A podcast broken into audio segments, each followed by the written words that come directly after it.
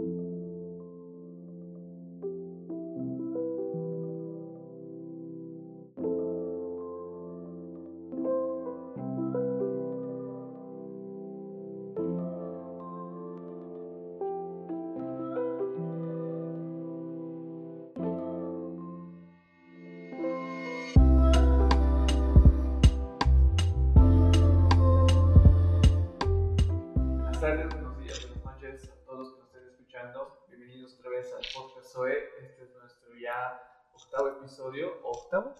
octavo, episodio, octavo, noveno, no lo vamos a verificar.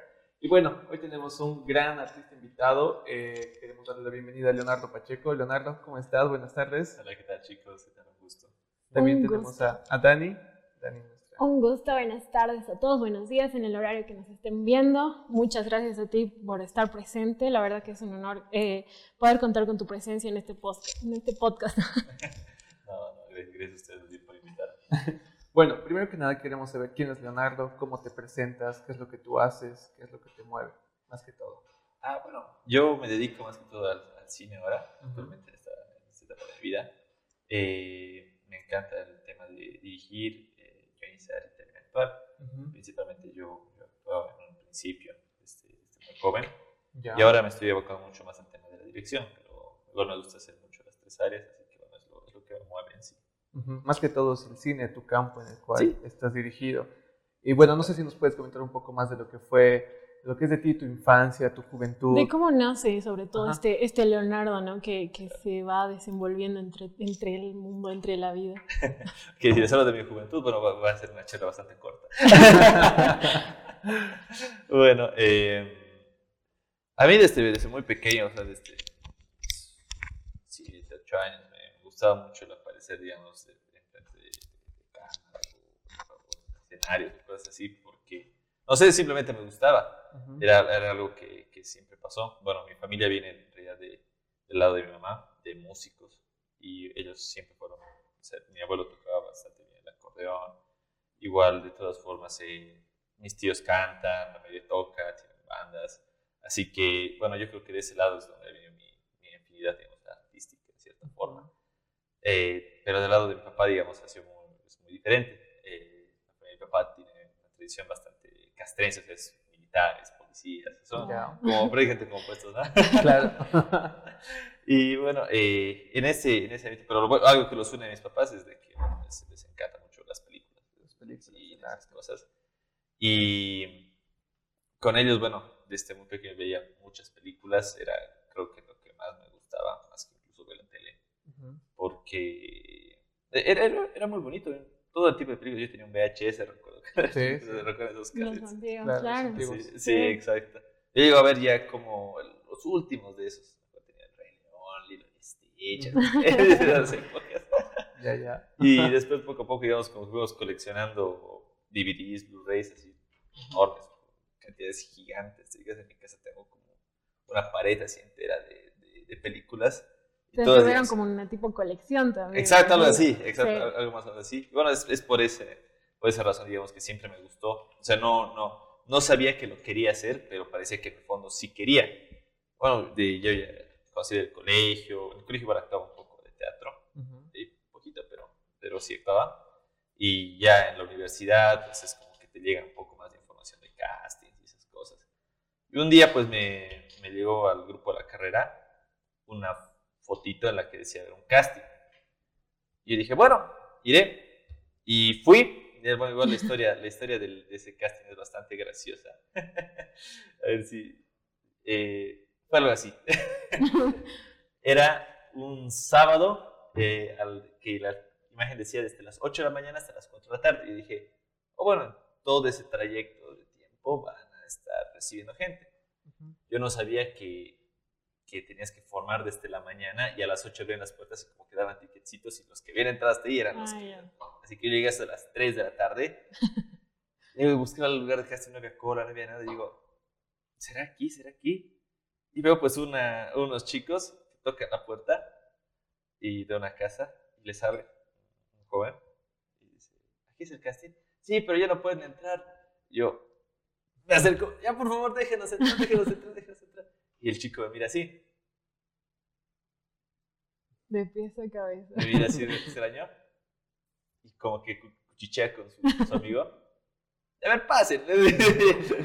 y pasamos y nos, nos deja pasar. Y ya, y ahí vi que estaba toda la gente con unos libretitos ya practicando desde la mañana, ¿se imagínate? Ya, Y yo, Casi por el final. Claro.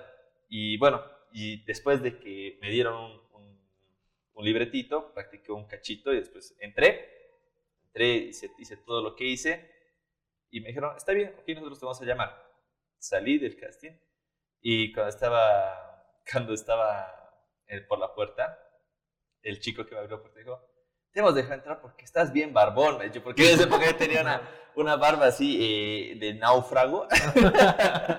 muy rala, pero Ya, muy ya. rala, no, para nada o sea, así como espesa. Ya, ok. Realmente parecía un náufrago y me decían, es que la película trata, vas a ver de qué trata, pero se necesitan personas que tengan una barba larga. me he dicho yo. Ah, por eso es que me dejaste entrar. Ok. y bueno, de, de ahí pues comenzó. Eh, actué como de extra, parecí cinco segundos en la película, pero era suficiente para mí porque yo nunca había actuado en una película. Fue Claro. suficiente como para ya vivir la experiencia de lo que te estaba llamando ya la atención por entonces. Exacto, exactamente, sí, porque eh, era algo nuevo para mí, o sea, no, no sabía mucho, si bien me gustaban las películas, no sabía mucho de cómo se filmaban, o cómo hacían esas cosas.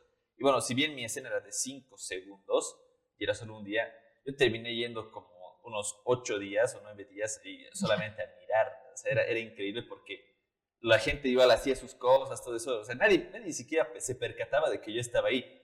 Yo me quedaba ahí mirando todo el tiempo cómo filmaban, cómo filmaban, cómo filmaban y y nunca me votaban, así que creo que creo que era un fantasma y nadie se daba cuenta. Viendo gratis la película. Viendo gratis, como todo se filmaba. y eso, eso me hizo como que despertar una pasión por querer hacer cine. Ujú. Y después de eso ya... Pero a mí lo que me llama la atención, perdón que te corté, es cómo pudiste nacer en este mundo con dos mundos distintos, ¿no? ¿Cómo fue también el desenvolverte con tus papás y decirle a tus papás, sobre todo, quiero dedicarme a esto? Para ser sincero, a mi papá es el que más le gusta el cine. ¿Sí? A mi Wow. papá es eh, el que, bueno, si viene, él es policía, él es coronel y, o sea, no es el estereotipo que creo que muchas personas se imaginan cuando digo esto. No es una persona como que súper estricta, súper dura. Ajá. Es, es- o sea, si no te digo que es policía, tú, tú pensarías que es con cualquier persona. y es muy relajado, para ser sincero. Él, él fue una de las primeras personas incluso que me dijo que estudie comunicación, porque veía que me gustaba todo eso. Y, o sea, nunca me insistió con que sea policía o que sea militar. Era O como que encaminarte Claro, no, él a, cierto lado. Muy, muy suelto, muy libre. y apoyaba mucho, mucho, mucho apoyo. Así que él igual le emocionaba pues de que yo actuara, porque incluso él en un momento me dijo, si quieres ir a quedarte a, quedarte a ver, quédate a ver. y yo, bueno, y siguiendo su consejo fue que, que me quedaba pues esos días yendo a ver. Y esta, esta combinación pues de dos mundos, de- del arte y de, de eso, de- del mundo militar, pues desembocó en, en mi primera película, porque yo bueno, escribí Tres Pasos al Frente. Sí, sí, Sí, justamente sí, sí. de eso íbamos a Y es, es una Hola. película Ajá. sobre militares. O sea, Claro. es, es- ahora que tienen, digamos, como el contexto previo, se dan cuenta de que es como que combinar ambas partes. Así Ya, que sí. creo que creo que ha sido creo, el principal motivante para poder hacer esa película, digamos, el tener esa facilidad de moverme entre esos dos mundos. Ujú. Entonces hubo una transición entre la actuación y el cine, ¿verdad? O ya era en conjunto lo que venía. Cuando ya empezaste a actuar, ya sabías que querías producir una película o eso vino después. Eso vino después, sí, porque eh, yo en un principio solamente quería actuar, quería, quería ver cómo era, porque yo realmente no tenía ni idea de cómo se hacía. O sea, tenía ciertas ideas vagas, digamos, como lo que cualquier persona puede Lo, saber. lo general que conoces en Exacto, lo que, que, ves que hay en la un tipo tele. con boina que dice acción, que Y- corte y, y Que está buenísima la película y que listo. una silla y así.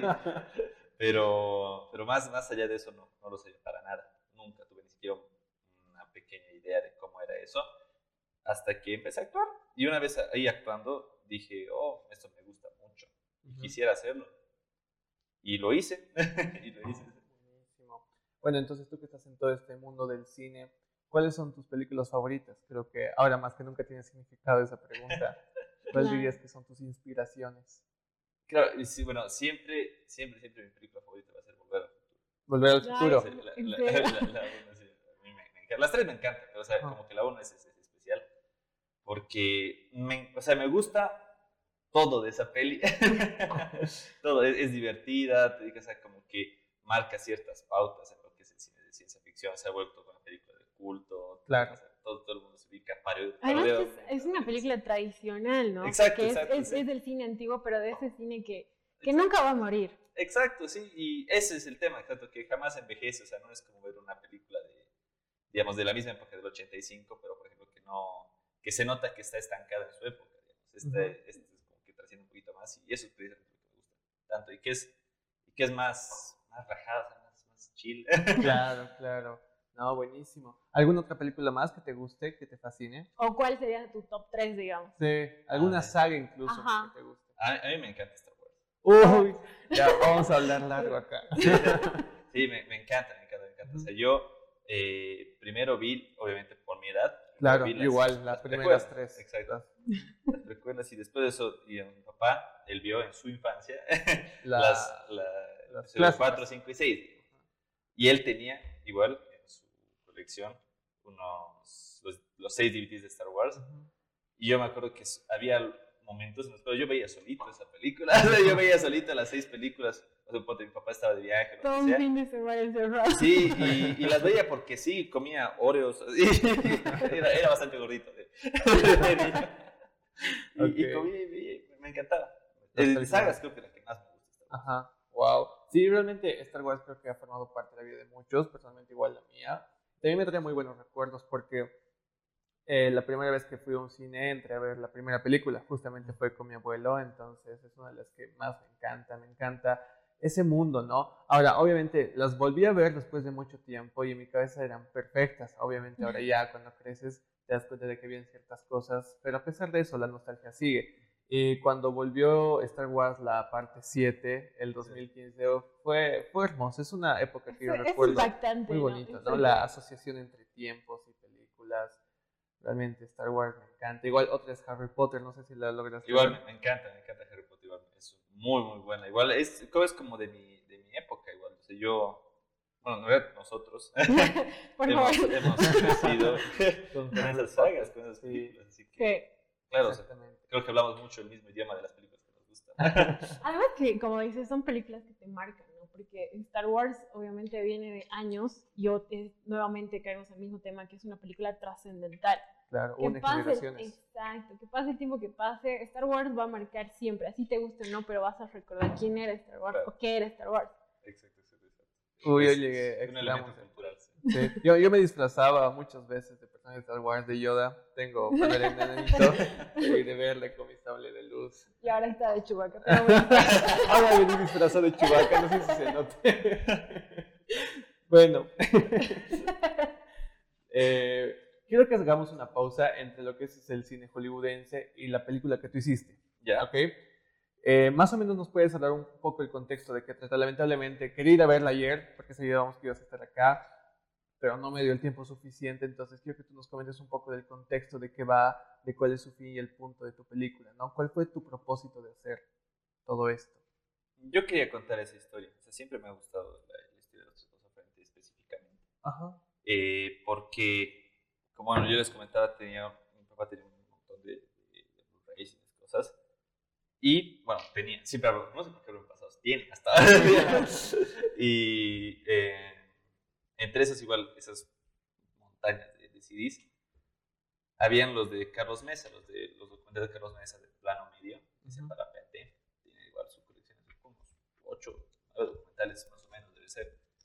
Y entre ellos había uno que hablaba, tiene dos que hablan de la guerra del Chaco, uno de Boquerón específicamente y otro de la guerra en general.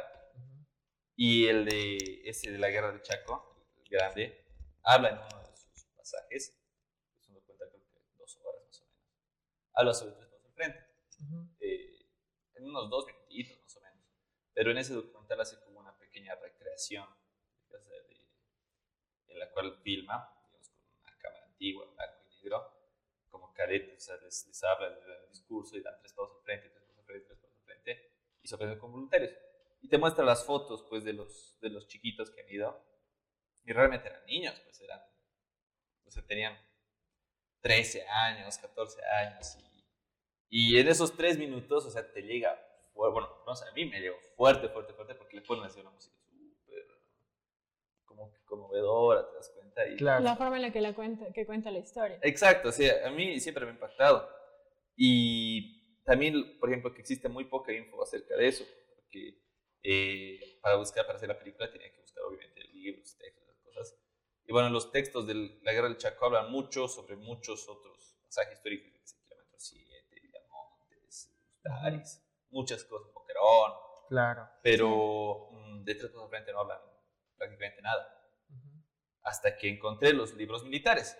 En el colegio militar tienen como, pareciera que el mundo militar tiene su propia bibliografía, sus propias cosas. ¿Es un contenido historia, ¿no? privado? ¿Lo verías como un contenido privado? no, o sea, sí, sí son libros que puedes comprar en cualquier eh, librería en sí, te dedicas, pero... Pero tal vez es una versión a la que no estés muy acostumbrado Exacto, a o escuchar, sea, digamos. no son libros populares. Exacto. Eso es lo que me refiero, ¿te das cuenta? Y al no ser populares, mucha gente no... Yo tampoco sabía su existencia, hasta que me, me dijeron que existían esos libros. Y ahí veías y así, ahí sí hablaban un poquito más, no a profundidad, pero un poquito más sobre lo que era el, el tema. Ujú. Y eso me motivó pues a ir buscando más y más y más información para hacer la película. Y terminé llegando al colegio militar en La Paz. Ya. Ahí fuimos al museo, por la noche de museos, ya. Por marzo, más o menos, Ujú. de 2019. Entramos ahí y los cadetes como que era, te hacían un tour, te mostraban todo, y ahí tenían la sala de los tres pozos al frente de su museo. Ahí tenían todas las, las fotos de todos los cadetes, su lista, y te, te exponían te sobre cómo era toda la historia.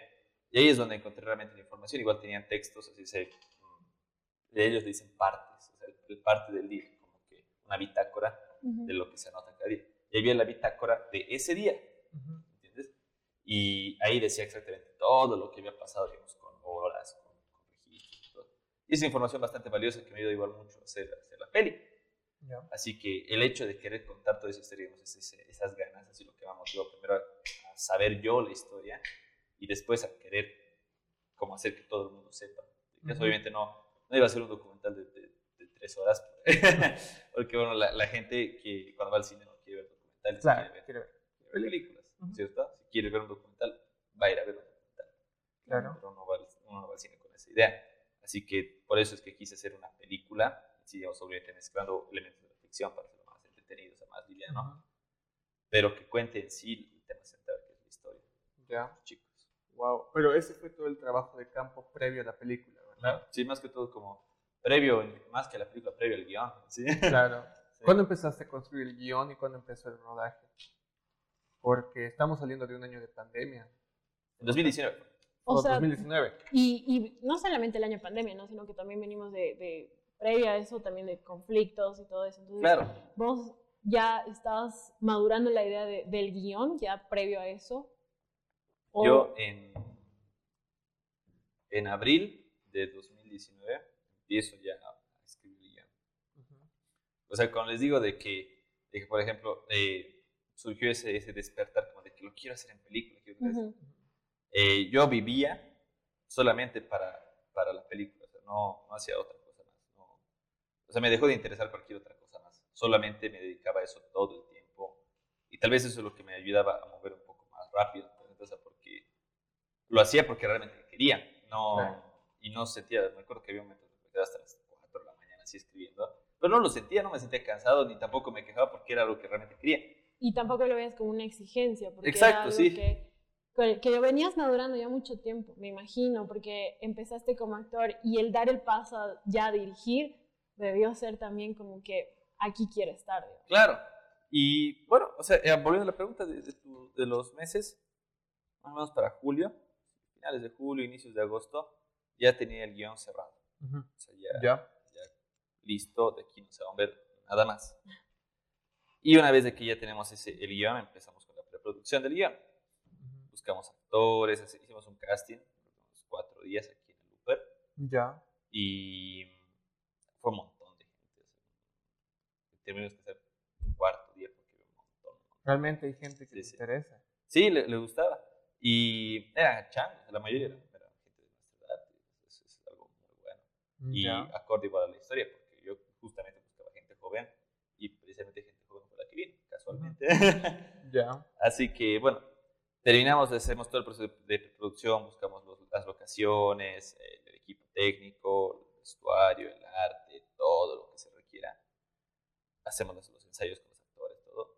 Y el 21 de septiembre, justo, sí, justo el 21 de septiembre de 2019 empezamos a filmar. Eh, era todos los días, era, no, no, era de que, por ejemplo, filmamos un día, había una pausa y filmamos el día siguiente un proyecto continuo el que me imagino que también le metiste todas tus ganas y todo, ¿no? Sí, sí, sí, es el rodaje, sí, el rodaje es como para hablar de eso, porque que ha sido, genial, porque fueron 20, sí, 20 días, exactamente, 20 días es en esa primera etapa de rodaje continuo, todos los días. Íbamos hasta Cotapachi, que filmábamos, por la PM, eh, salíamos, ponte de eso, de las 6 de la mañana y regresábamos a la 1, a la Cochabamba.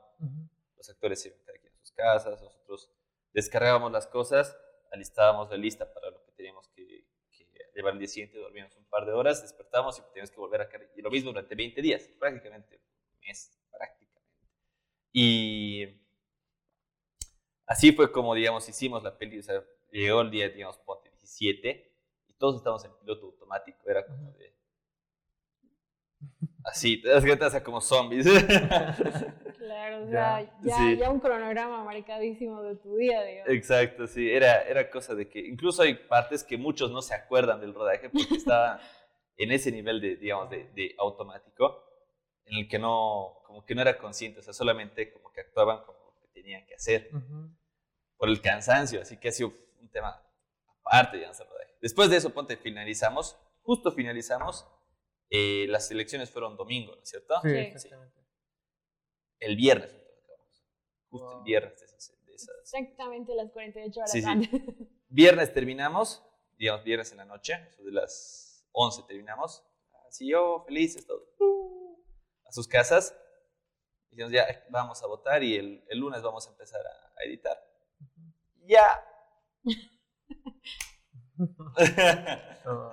Viene pues todo lo que pasó, pues, los bloqueos, las protestas, todo. Y igual fueron, fueron 20, 25 días, 28 días más o menos estuvo todo parado, porque fue 21 días hasta que renunció, ¿no es cierto? Y después de eso, eh, los, los, días que hubieron esos conflictos con, con la demás gente. Así que hasta que todo se ha calmado, y se estabilizó como unos 30 días. Así que esa pausa de un mes, digamos, nosotros no, no pudimos hacer prácticamente nada podíamos vernos. Claro. Pero después de eso ya empezó la postproducción. Empezamos ya a armar todo el proyecto, a hacer lo del sonido, todo. Y para marzo, no mentira, para febrero de 2020, de 2020 nosotros ya teníamos la película lista. O sea, lista, lista como para darla al cine y que se vea. ¿Ya? Pero después como que vienen estas cosas, porque en febrero pues, ya estaba como que las noticias de que se estaban haciendo cosas en China, que en Estados Unidos. De que había una pandemia, de que ya se estaba expandiendo la De que en Europa habían problemas, cosas así. Y como que, no, o sea, como nos daba un poquito de miedo. Pero ya decimos, lanzaremos el primer tráiler. Lanzamos el tráiler en marzo, unos días antes de, que decrete lo de la cuarentena. Y la gente pues explotó, explotó, era un montón de gente que vino a reaccionar, los números de Facebook, por ejemplo, de, visualizaciones llegan más del medio millón de reproducciones. Igual en, YouTube son, ahorita están 102 mil o algo por el estilo. O sea, había un montón de expectativa y justo, ¡pum! Se cierra todo de golpe. Lo cierra todo de golpe y nosotros, ¡ah! Nos queríamos morir. Pero ya, pues ni modo. Y nos quedamos pues hundiéndonos en nuestra, en nuestra tristeza unos dos meses hasta que decimos, a ver, veamos la película, estamos viendo, y encontramos pues cositas que no me gustaban, o sea, cosas que, o sea, eran chiquititas, Detalles. pero no me gustaban. Decía, ¿qué más vamos a hacer? O sea, no, para ese momento ninguno sabía hasta cuándo nos iban a tener encerrados. Nadie lo sabía, no había una fecha, digamos, en la cual dijera, ya se van a ir. Así que con esas perspectivas de que iba a ser un encierro muy largo, decimos, hay que filmar, hay que filmar lo que, lo que no nos gusta. y que Los detalles. Claro, o sea, ¿qué, ¿qué, más vamos a hacer? te digas, no nos vamos a quedar sentados con la película lista hasta esperar que nos digan ya. Así que, ok, volvemos a reunir a todo el equipo, como ya tenemos las cosas y todo, lo listamos, y nos vamos a Tarata a filmar. Cuatro días. Cuatro días más filmamos y terminamos de filmar. Ya, bueno, ahí fue un rodaje completamente diferente, ya, con barbijos, con Claro. y esas cosas. Bueno, nos hemos terminado acostumbrando. Y terminamos de filmar. Eso fue, paradójicamente, fue igual en septiembre, pero de Ya. 2020. Claro. Fue igual 24 de septiembre, desde el 20 hasta el 24 de septiembre. Esos días filmamos. Y ya teníamos oficialmente todo el material ya como, exactamente como quería. Nos pusimos a editar otra vez. Como ya eran detallitos, ya, no- ya no tardado nada. Por ejemplo, ya en noviembre ya estaba otra vez la película lista. Y desde ahí fue la espera hasta ver que los cines ya tuvieran un porcentaje de, de aforo Que por lo menos ya estuvieran abiertos, ¿no? Porque Exacto. todo ya está completamente cerrado por entonces. Claro, igual la gente, por ejemplo, no quería salir. Claro. o sea, ver, miedo. El Sí. temor. Claro, lo, lo- lo ibas a estrenar y quién iba a ir? Claro. Así que esperamos, esperamos y esperamos y esperamos hasta que finalmente en septiembre de este año, justo, o sea, septiembre es la fecha, porque siempre es en septiembre las cosas, no sé por qué. Y justo, casualmente, algo que yo me di cuenta, justo estrenamos, no fue algo adrede, no fue algo que, digamos, que yo, yo lo haya pensado, pero justo tuvimos la premier el 21 de septiembre. Y fue justo el 21 de septiembre cuando empezamos a grabar la primera vez. Así que justo exactamente dos años después de que todo eso se haya iniciado, dos años después justo terminó la, la primera de la película. Y de ahí pues shh, todo pasó. El 23 de septiembre fue el estreno ya al público y la gente pues, le encantaba la peli. Vimos digamos que esos números que habíamos tenido de, de recepción del tráiler eran verdaderos. Porque sí, digamos, la gente empezó a ir mucha, mucha gente, bastante gente. Y actualmente estamos en nuestra sexta semana de exhibición. O sea, Sí, hoy, sí. hoy se cierra nuestra sexta semana de exhibición. Y eso es, digamos, es un montón de tiempo. O sea, para pelis nacionales es, es bastante tiempo. Digamos. Ujú. Toda la gente que alguna vez haya hecho una peli sabe de que seis semanas es complicado. Mantener. Es Mantener. complicado. Es, o sea, hay ejemplos. Todas las veces que se estrena una película nacional, eh, tú quieres ir a verla y, bueno, desgraciadamente ya la quitan a la semana siguiente. O sea, no, no tienes como esa oportunidad, no tienes el lujo de, de, digamos, de, de decir voy a ir a la siguiente semana. Tienes, que, tienes que aprovechar esa oportunidad porque se queda una semana, dos semanas. Hubo igual una película, mm, creo que era, no sé si fuera un documental una película de ficción, no estoy muy seguro, creo que fue un documental. No recuerdo cuál era el nombre. Me acuerdo. No, miento. Cholitas era, era un, un documental, ¿no es cierto? Ah, sí. el De las se cholitas lanzó escaladoras. justo también antes de la pandemia. Exactamente. No, no, no, se, se lanzó hace unas semanas. Hace unas semanas se lanzó. ¿El de Cholitas? Sí, Cholitas. Tuvo igual ese problema de que se tenía que lanzar antes de la pandemia. Pero se lanzó hace unas dos, tres semanas, más o menos. Más o menos, sí. Y yo quería ir a verla. Ujú. Incluso ya me había programado. Voy a ir el, el jueves a verla. Cuando se un jueves, yo quería ir el siguiente jueves. Incluso creó mucha expectativa la película, porque yo recuerdo que antes de la pandemia igual estaba... Claro, porque son, escaladoras de, Sí, escaladoras, son solamente escaladoras. Yo, yo no puedo ni siquiera subir cuatro pisos, ya son es- escaladoras, así que obviamente que quieres verlo, ¿no es cierto? Y quise ir pues el jueves y ya no estaba, ya no estaba, se la habían quitado la misma semana. O sea, eso, Wow. wow. Eso es a lo que me refiero, por eso yo me siento muy agradecido con toda la gente que va, porque estar seis semanas es, es complicado. O sea, dependes mucho de la gente, porque los cines, no es que tú haces un contrato y dices, nos vamos a quedar seis semanas en estos horarios. O sea, el- tú le entregas la, la cinta al cine y el cine dice, ok, sus Lo horarios van a depender según la cantidad de gente que vaya. ¿Te fijas? Si no va gente, chao. Claro. Y porque ha ido gente es que hemos logrado estar tanto tiempo. Así que eso es lo, por lo que yo me siento siempre muy agradecido con toda la gente. Ujú. Y, pero, ¿en qué momento nace este deseo de querer eh, nacer en el cine boliviano? ¿Hacer cine? Eh, claro, pero aquí en Bolivia. Es que Porque yo... me imagino sí. que con la perspectiva que tenías, de, con los sueños que tenías, también está en, en salir o, o ver otros horizontes, ¿no? Claro, sí, sí, sí. Obviamente, digamos, eh, el cine latinoamericano, si bien está, mm, es muy o sea, inferior en términos de presupuesto, digamos, no de calidad Ujú. de, del cine de Hollywood, digamos, Ujú. eh, el, el cine boliviano es especialmente diferente, ¿no es cierto? Porque no hay una industria.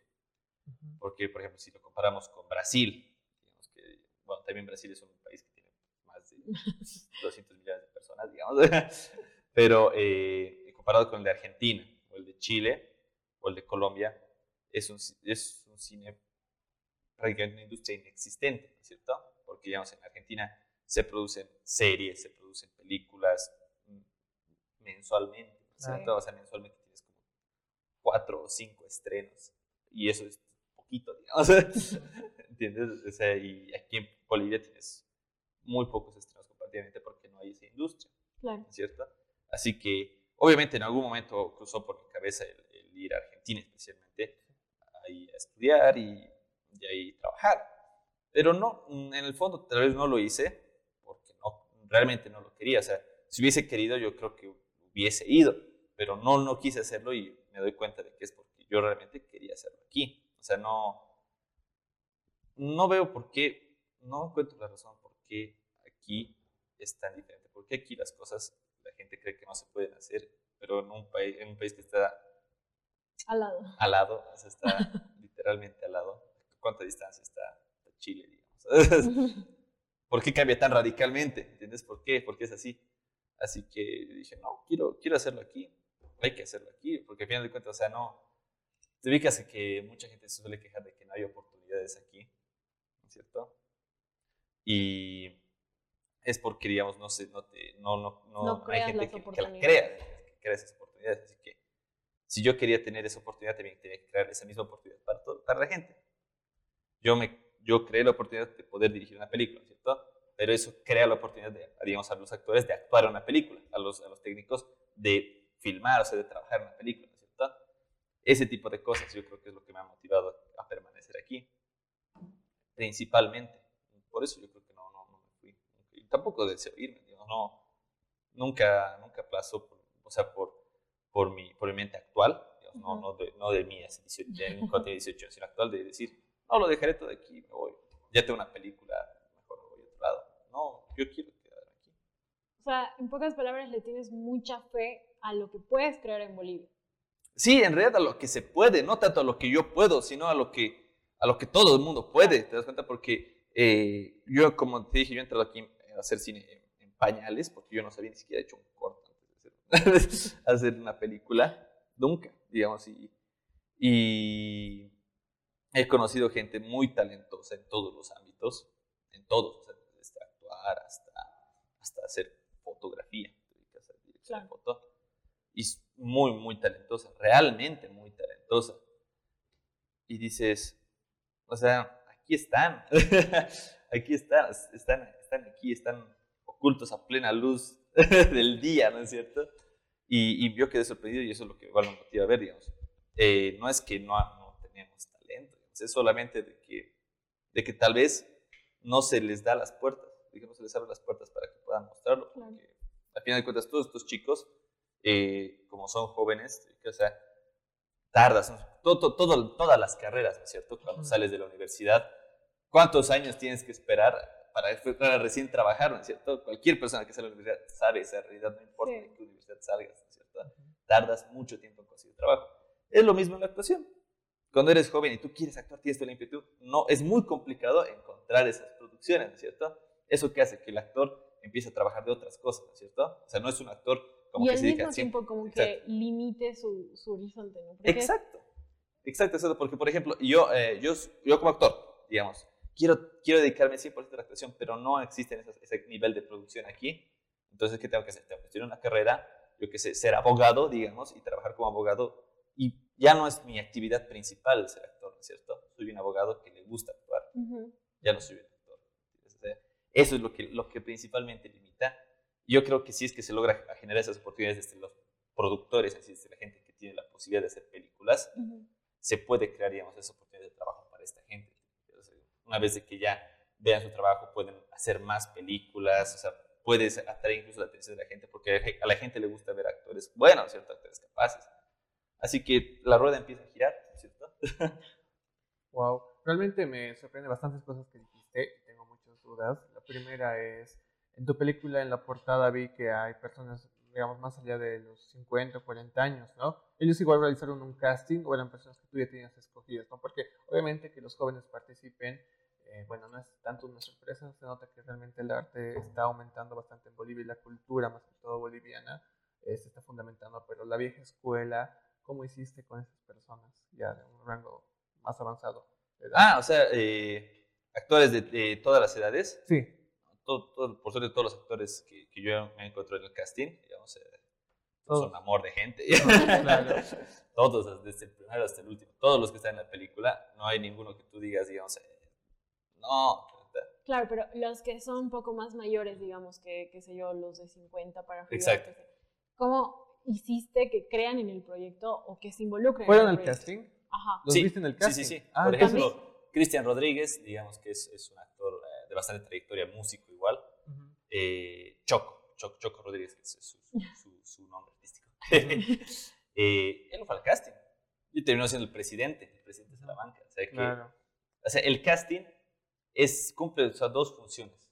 Encontrar nuevos talentos, pero también encontrar a la gente que realmente esté interesada en hacer algo. O sea, eh, de nada sirve una persona que, digamos, hay una oportunidad, la gente está tan libre, ¿cierto? Porque me acuerdo que el casting decía, oportunidad, esa de, se busca actores tantos, tantos, tantos, no es necesaria la experiencia actoral, la experiencia previa. Así que es una oportunidad servida. Y si, y si alguien no la ve y no la quiere tomar, y hay otra persona que sí la quiere tomar y está en el casting. Tremendamente amplia, ¿no? Porque es como que no estás tampoco ni limitando las edades, ni limitando la experiencia. Claro, es que porque... le estás dando chance a esas personas que de verdad sueñan con algo, Claro, o sea, sería, mm, ¿por qué yo pondré limitantes si el, si el más joven aquí soy yo? el, que entra sin experiencia igual soy yo. Entonces, yo no, yo no, sería absurdo, digamos, que yo empiece a limitar a, a las personas, ¿cierto? Y bueno, dentro de todo esto, ¿cuáles crees que son los puntos por el cual es cierto el cine boliviano recién está en pañales todavía en comparación a lo que es el otro tipo de cine? O bueno, yo lo veo de esa forma. Y no solo por lo que sería la producción calidad, porque como tú lo dijiste, sí hay, sino más que todo por el apoyo. Es cierto, ha habido buen apoyo por parte de tu película y también como algunas otras, ¿no? Pero en su mayoría no son películas, como se podría decir, que realmente causen un furor, un o que incluso pueden llegar a otros países, ¿no? ¿Tú cuál piensas que es la barrera que nos detiene entre nuestro cine y, el, y un cine mucho más, tal vez comercial, tal vez más propagado, ¿no? Que hace que, por ejemplo, en nuestro cine boliviano, algunas de nuestras películas, o la mayoría en su porcentaje no esté nominada a una, no sé, a un premio dentro de un festival de Cannes. O claro, el, el, el, cine, digamos, de, de, festivales es, es diferente. Existen, por ejemplo, dos, tres tipos de cine, digamos, que yo hasta ahora identifico, te ubicas por, por autores, por personas que ya han estudiado este o por eminencias en el cine, ¿cierto? Eh, el primer cine, que es el cine de Hollywood, el cine que ve el, la mecánica, o sea, la, visión del cine como un objeto comercial, ¿cierto? Como el cine perfecto. Eh, no, un cine que vende, un cine como entretenimiento. Avengers, prácticamente. Exacto. ¿Te dedicas? El segundo cine, que es el cine de autor, el cine de autor ve al cine como arte. Más independiente. Eh, más que independiente, ve el cine como una, una expresión artística. ¿Ya? Ve eh, como si fuera una pintura o una escultura. Algo así. Y el tercer cine, que es el cine, que el, la visión del cine como un mecanismo de protesta, como un medio de protesta, para poder visibilizar exacto, eh, realidades de personas oprimidas o, otro tipo de realidad, ¿cierto? Aquí en Bolivia tenemos mucho del tercer cine. Claro, bastante, bastante, por arquetipos, sí. Sí, ¿no es cierto? Y eso no significa que, que sea malo, para nada. Pero date cuenta que no es un cine precisamente, no es una visión de cine concebida para llenar salas, para que la gente, digamos, vaya en masa a verlo. Pero eso no tiene absolutamente nada que ver con su calidad. Pero ¿no sientes que en algún punto se ha abusado mucho del recurso? Como que nunca hemos dado campo. Está bien, porque es igual lo que tenemos, hay que trabajar en nuestro contexto, pero no, no ha habido la oportunidad tal vez de proponer ese otro tipo de cine, de buscar, doy un ejemplo, por ejemplo, eh, en los Oscars del año pasado, hay una peli que ganó la mejor película, no sé si la conoces, es, eh, no recuerdo bien el nombre, pero en sí trata sobre las personas que viven en la periferia de Estados Unidos. Nomadland. Nomadland, la dijiste, no lo escuché, Nomadland. Siento que es una película más a la parte de un mensaje social, ¿no? O tal vez un tanto independiente, entonces también se explora. ¿Y por qué nosotros no exploramos todavía ese otro campo? Qué aún no vamos? ¿Por qué usamos tanto de recursos? Pero yo, he visto que también han habido ese tipo de películas aquí en Bolivia, pero que tampoco se les ha dado esa chance de que, a ver, ¿de qué tratará? ¿Por qué? Porque creo también que como bolivianos estamos acostumbrados a que si es de aquí, no sirve, digamos. Claro, No tal darle es una visión errónea, claro, lógicamente, eso es una visión bastante errónea. Tal vez sea precisamente porque eh, como abunda más el, el tipo del tercer cine aquí en, en Bolivia, En Latinoamérica, sobre Claro, todo. sí, más que en Latinoamérica sí, pero eh, por ejemplo en países como Argentina está mucho más equilibrado. Claro, Mucho, mucho más equilibrado. sí. Tal vez sea por ese, precisamente por ese, ese prejuicio que se tiene, que tal vez la gente no se acerca a las salas de cine, ¿comprendes? Porque está bien, o sea, el, el tercer cine es para, es, tienes que entrar con la mente abierta, tienes, que- tienes Claro. que entrar a ver, o tienes que entrar sabiendo lo que estás viendo, o lo que vas a ver, ¿no es cierto? Porque si tú entras con una expectativa y al final de cuentas es otra, no importa que sea una belleza la película, si tú tenías otra expectativa, te va a parecer mala. Claro. vas a estar sesgado. Así que, eh, como decía, como decías tú, exacto, eh, sí ha habido películas que han tratado de ser un poco más comerciales. Por ejemplo, Mi Socio. Ya. Mi Socio es- es el claro ejemplo. Eh, O esa que incluso le impulsó eh, el Pocholo, creo que fue exacto, la de exacto. ¿Dónde está la llamita? ¿Quién mató a la llamita ¿Quién mató a blanca? la llamita? Exactamente. Exacto. Otra película 100% comercial destinada a, a consumo masivo, ¿cierto? Ujú, Esa es el de, una visión del primer cine. Ya. Así que esas películas sí existen, pero desgraciadamente no son eh, muy frecuentes. ¿comprendes? Claro. Y eso, eso genera de que exista, digamos, ese, ese prejuicio a través del tercer cine, que es un prejuicio completamente errado. ujú. Entonces, si- la gente realmente supiera de que, el- digamos, este, el cine que se hace en Bolivia es del tercer cine y entrara con esa visión a la sala de cine, obviamente se, se apreciaría mucho más, ¿no es cierto? Porque Ya. Bolivia, Bolivia produció películas muy bellas del tercer cine, Ujú. muy, muy, muy hermosas. Por ejemplo, Ucamao, Claro. que es, un- es una belleza, ¿comprendes? pero no es una película destinada a llenar salas. Claro, pero todo esto en sí parte desde lo más arriba, ¿no? Que por ejemplo sería la industria cinematográfica norteamericana, en la cual jamás han dado tal vez esa categoría, por ejemplo, no en la categoría de los Oscar, o no sé si exista, no estoy muy al tanto, de darle campo a ese tipo de películas, ¿no? Claro, eh, eh, en realidad hay festivales enteros dedicados a eso.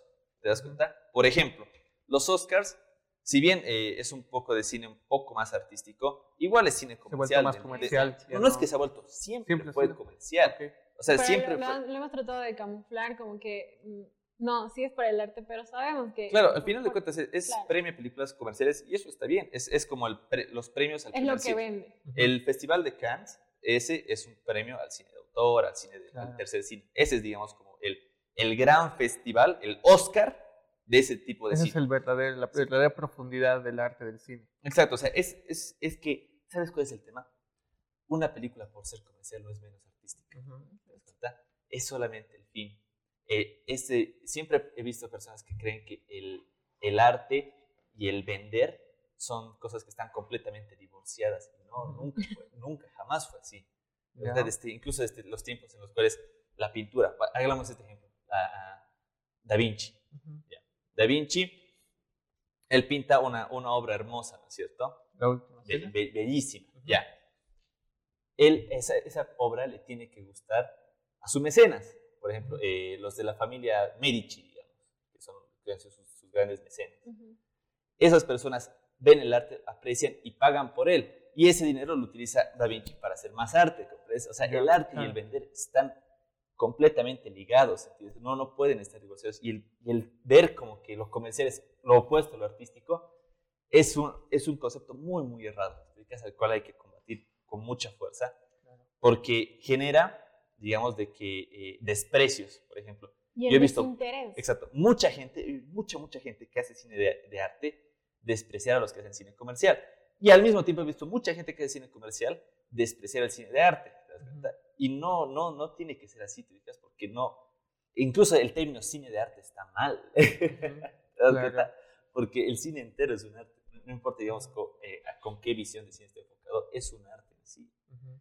Tengo una pregunta. Quiero que me clasifiques dentro de qué campo parámetros tú verías o pondrías estas películas. Como ya te nombré a Nomadland y la otra que sería a Roma. No sé si la Roma, ubicas. sí, sí, sí, me ubico, ubico. ¿En qué campo las sí, sí. pondrías? Porque Roma la siento un tanto que expone esa parte de lo que tú dices, el cine de impacto social o un tanto independiente, pero al mismo tiempo está en lo comercial, ¿no? Porque viene de Netflix y está en los Oscar como nominado, entonces quiero ver cómo tú lo catalogas Eh, en lo que se refiere al contenido, al contenido. Textualmente es, es, es tercer cine. Tercer Es, cine. es cine, es cine de protesta. Pero en el tema del manejo, se es el primer cine. Y eso es algo que lo entienden muy bien los gringos, lo entienden muy, muy bien. Una película así, de tercer cine, puede ser fácilmente vendida. La cosa es saber cómo, ¿entiendes? No es, no es pelearte con, con, no, el arte no se vende, el arte no se comercializa. Tiene que para que siga existiendo. Así que eso, desde el tema de contenido, es definitivamente para mí tercer cine. Para entonces que tú estás con esa idea también de darle ese impulso aquí en Bolivia, de que, de sobre todo creer en el arte y creer de que aquí hay, se puede hacer contenido de ambos. Sí, sí, yo creo que sí, yo, o sea, yo no dudo de que va a haber, y hay incluso, y va, va a seguir apareciendo más gente que entienda de que se puede hacer cine, que se puede vender y que puede ser de buen contenido. Ese es el concepto. no, el saber de que no está divorciado el tema de hacer películas que sean vendibles y que sean buenas películas. Eso, eso, eso solamente es, entender eso y la gente ya se da cuenta, los productores ya se dan cuenta y han empezado a hacer esta última camada de películas, por ejemplo, Anomalía. Digamos que es una película muy, muy buena, la primera película de ciencia ficción en sí que se ha hecho en Bolivia. Buenísima, buenísima, 100% comercial, todo eso. Y eh, es una muy buena historia. O sea, combina ese, ese, arte, esa, esa disciplina que de, hacer películas con, con, comercial. Por ejemplo, Fuertes, igual otra película de, de la Guerra del Chaco. Lo mismo. O sea, entiende, entiende esa, esa lógica Así que yo, yo tengo mucha, mucha confianza, ¿no? ni siquiera esperanza, mucha confianza en que poco a poco vas, van a ir saliendo este tipo de películas, este tipo de producciones, mucho más aún. Buenísimo, buenísimo. Y entonces podríamos argumentar de que el cine aún está todavía en pañales, pero que de a poco ya está explorando nuevos ámbitos, nuevos campos. Pero nos manejamos todavía durante lo que es el tercer cine. Exacto. Más que, ¿sabes el problema? Pensar que estamos en pañales. No, el cine en Bolivia no está en pañales. El cine en Bolivia es es una máquina, es, un Rocky en lo que se refiere a esa película de tercer cine. Ya. Es, una, es, es fuerte, ¿entiendes? En eso. Pero como obviamente la, la, mayoría de la gente está acostumbrada a, consumir, el primer cine, cree que en Bolivia no se hacen buenas películas. Claro. Sí, Ese es el problema, ¿no? La apropiación cultural, estamos ya tan dominados por lo que es el cine de Marvel, por ejemplo, o el cine de DC, esas producciones inmensas con lo fantasioso, que tal vez vamos al cine con la idea ya automática de que vamos a ver eso. Claro, es que, es que tú vas al cine a divertirte. Claro. Vayas a ver, digamos, eh, a Superman contra Batman, o vayas a ver, yo qué sé, eh, mm, La Madre, que es una película nominada a los Oscars. Eh, tú estás yendo a divertirte, ¿entiendes? sea como sea. ese, es el, ese, es el, objetivo, esa es la, la idea del cine, ir a entretenerte, ¿no es cierto? Ok. Así que bueno, e, esa es la, mientras tienes esa, esa idea en tu cabeza, te ubicas de que tus películas tienen que gustar a la gente. Si tú quieres hacer películas para vender, tienen que gustar, tienes que pensar en la gente. Mientras tengas eso en tu cabeza, yo creo que te va a ir muy bien, digamos, vas a, vas a crear buenas películas que a la gente le va a gustar, va a ir a verlas y vas a poder hacer más películas y más películas. Y así puedes fortalecer aún más el cine boliviano, que es, muy fuerte en un tipo de cine, pero en el otro no tanto. Pero no, no está en pañales. Ya para ir, digamos, concluyendo, me queda a mí una duda, porque creo que obviamente tienes mucho conocimiento de cómo se maneja todo aquí en Bolivia, cómo se maneja en el exterior y todo eso. Y si es que tienes tal vez alguna, o has tenido tal vez alguna inspiración que, de aquí, de Bolivia. Ah, o sea, de en, cualquier sentido, en película, en director, en actor. Porque creo que has llegado también a ver ese lado de que hay, eh, se puede vender aquí y que hay gente y que hay talento y todo eso. Entonces, si es que tienes alguna admiración o alguna inspiración dentro del, del país. Claro, sí. Primero que nada, yo no soy una persona que sabe mucho. no, no, para nada, para nada. Yo, yo para nada me considero una persona, digamos, un, un un conocedor o un entendido en sí. No lo soy. No lo soy para nada. así que, lo que todo lo que yo digo son opiniones personales y todo, pero no, no soy un entendido para nada. y, y, bueno, eh, con el tema de, las, eh, de, la, de la inspiración, sí han habido trabajos muy, muy interesantes que me han gustado mucho, mucho, mucho. Por ejemplo, el trabajo de, de San Ginés es, es, muy, muy inspirador, es muy bueno, digamos, es, es el, el, gran referente Trabajo de Valdivia igual, como director, es muy, muy, muy bueno. A mí, en el tema actoral, me encanta el trabajo de, de Cristian Mercado. Es, es, muy bueno, para decirlo, muy bueno y es muy versátil. O sea, actúa en muchas cosas. Lo, lo, ves en papeles un poco más cómicos, más relajados, igual papeles más dramáticos, más heroicos. Por ejemplo, encanta, me encanta esa, esa, versatilidad. Y lo bueno es de que, de que la muestra al resto del mundo, porque trabaja en otras producciones. Igual de Reinaldo Pacheco, un, un gran actor aquí eh, boliviano que ha trabajado en Hollywood, ha trabajado con, con Sandra Bullock. Sí, en sí. All Brand. Sí, sí, en Experta en crisis, en español. Experta en crisis. Esa, eh, que es igual trata sobre Bolivia. Entonces, claro. date cuenta de que ese, ese, ese chico está trabajando con, con personas así de geniales. Claro. que tocaste el tema, que nos han sacado material de aquí para exponerlo en Exacto, el cine o sea, grande, o sea, ¿no? O sea, es, eh, ¿de, qué, ¿de qué historias hay cosas para hacerlas? Si un productor, un, un productor gringo lo, de, lo supo ahí sin tener una idea papa de la realidad boliviana, logró ver oro aquí. o sea, nosotros igual lo tenemos aquí más cerquita. Entonces no es tanto el problema del cine, sino un poco más el marketing y cómo manejamos nuestro propio cine. Exacto. Exacto, exacto. Wow. Exactamente. exactamente, exactamente. O sea, la, la, gente va a ir al cine cuando se entere de lo que estás vendiendo. Claro. Es, velo como vender papas fritas. es lo mismo. ¿Y qué proyectos tienes a futuro? piensas hacer un nuevo, un nuevo, una nueva película y estás sí. haciendo algún nuevo guion. Sí, sí, justo puedes dar algún adelanto. O si es que todavía es privado. Just, justo estamos precisamente, yo escribo con mi hermano, con ¿Ya? Paolo, y entre los dos estamos viendo ya el, el, tratamiento en sí. Aún no estamos en la fase de guion de lo que es la, la siguiente producción, por claro. la que está encaminada a posiblemente ser la siguiente producción, porque para hacer películas, digamos, tampoco es tan fácil como claro, de que tú dices, sí. a, al año se va a hacer sí o sí Spider-Man, pase lo que pase, ¿cierto? Claro. O sea, podemos tener una idea, pero puede ser que las condiciones cambien y tengamos que hacer otra idea que ya tenemos lista. O sea, que te mentiría diciéndote cuál es la que vamos a hacer después, porque eso es una cosa muy de, de, oportunidad también, ¿cierto? Uh -huh. De la ventana de oportunidad tiene que existir, pero en sí estamos ya, ya escribiendo, ya estamos trabajando en proyectos que muy pronto van a, digamos, ya hacer eh, las convocatorias para que la gente pueda venir a ver, porque estamos motivados por el éxito que. Claro, y todo sigue dentro todavía de este tu campo, te, aún, aún, te vas a mantener en ese tercer cine, como tú lo denominas. No, yo no hago tercer cine. ¿No? Yo no hago para nada tercer cine. El tercer cine requiere eh, una, una maestría ah, yeah, okay. a la cual yo, yo aún no, no me siento capaz, okay. porque requiere, requiere otro tipo de visión del cine. Mi visión es un poco más como la, de, la del primer cine, o sea, de ser cine. un cine que, que, la gente quiera ver, que quiera consumir, o sea, yeah. que quiera comprar las entradas y que sea de calidad. Y que también cuente algo. Exacto, que cuente, claro. contar buenas historias. Sí. Entonces tú ves el cine con más profundidad, con un enfoque mucho más analógico, más profundo. Yo lo veo como algo que requiere un, mucho más conocimiento académico de cine, ya, claro. el cual yo no tengo. No, no tiene nada que ver con su profundidad o con la, o con la capacidad artística de una persona para hacer cine, uh -huh. sino con un conocimiento académico, conocimiento académico, que yo no tengo. Uh -huh. Y la verdad, yo no, no nunca me considero, yo no estudié cine. así que, así, que es, es, así, digamos. Por eso, digamos, yo no, yo no hago tercer cine. Oh, ya, ya. Bueno, realmente, Leo, qué gusto que hayas estado acá. Fue un episodio bastante bonito. Gracias por comentarnos todo esto. Ahora sí tengo muchas ganas de ir a ver la película. De verdad, la voy a ir a ver y a seguir apoyando, ¿no? Igual a todas las personas que nos escuchan, que vayan, que apoyen. Es nuestro cine boliviano. Queremos que realmente pueda llegar a otro límite. Por lo tanto, hay que darle mucho margen, ¿no? Entonces, no sé, Dani, ¿tú tienes algo más que decir? No, de verdad, Leo, muchas gracias. Es un honor tenerte aquí. Saber que estás empezando, pero que lo estás haciendo con todo y con mucha visión.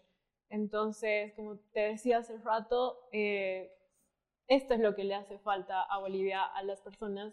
Saber que hay arte, saber que hay gente que cree en esto y que le tiene fe y que va a dar todo de sí. Muchas gracias por estar aquí, muchas gracias también a todas las personas que nos están viendo y que nos están escuchando. Eh, Milito.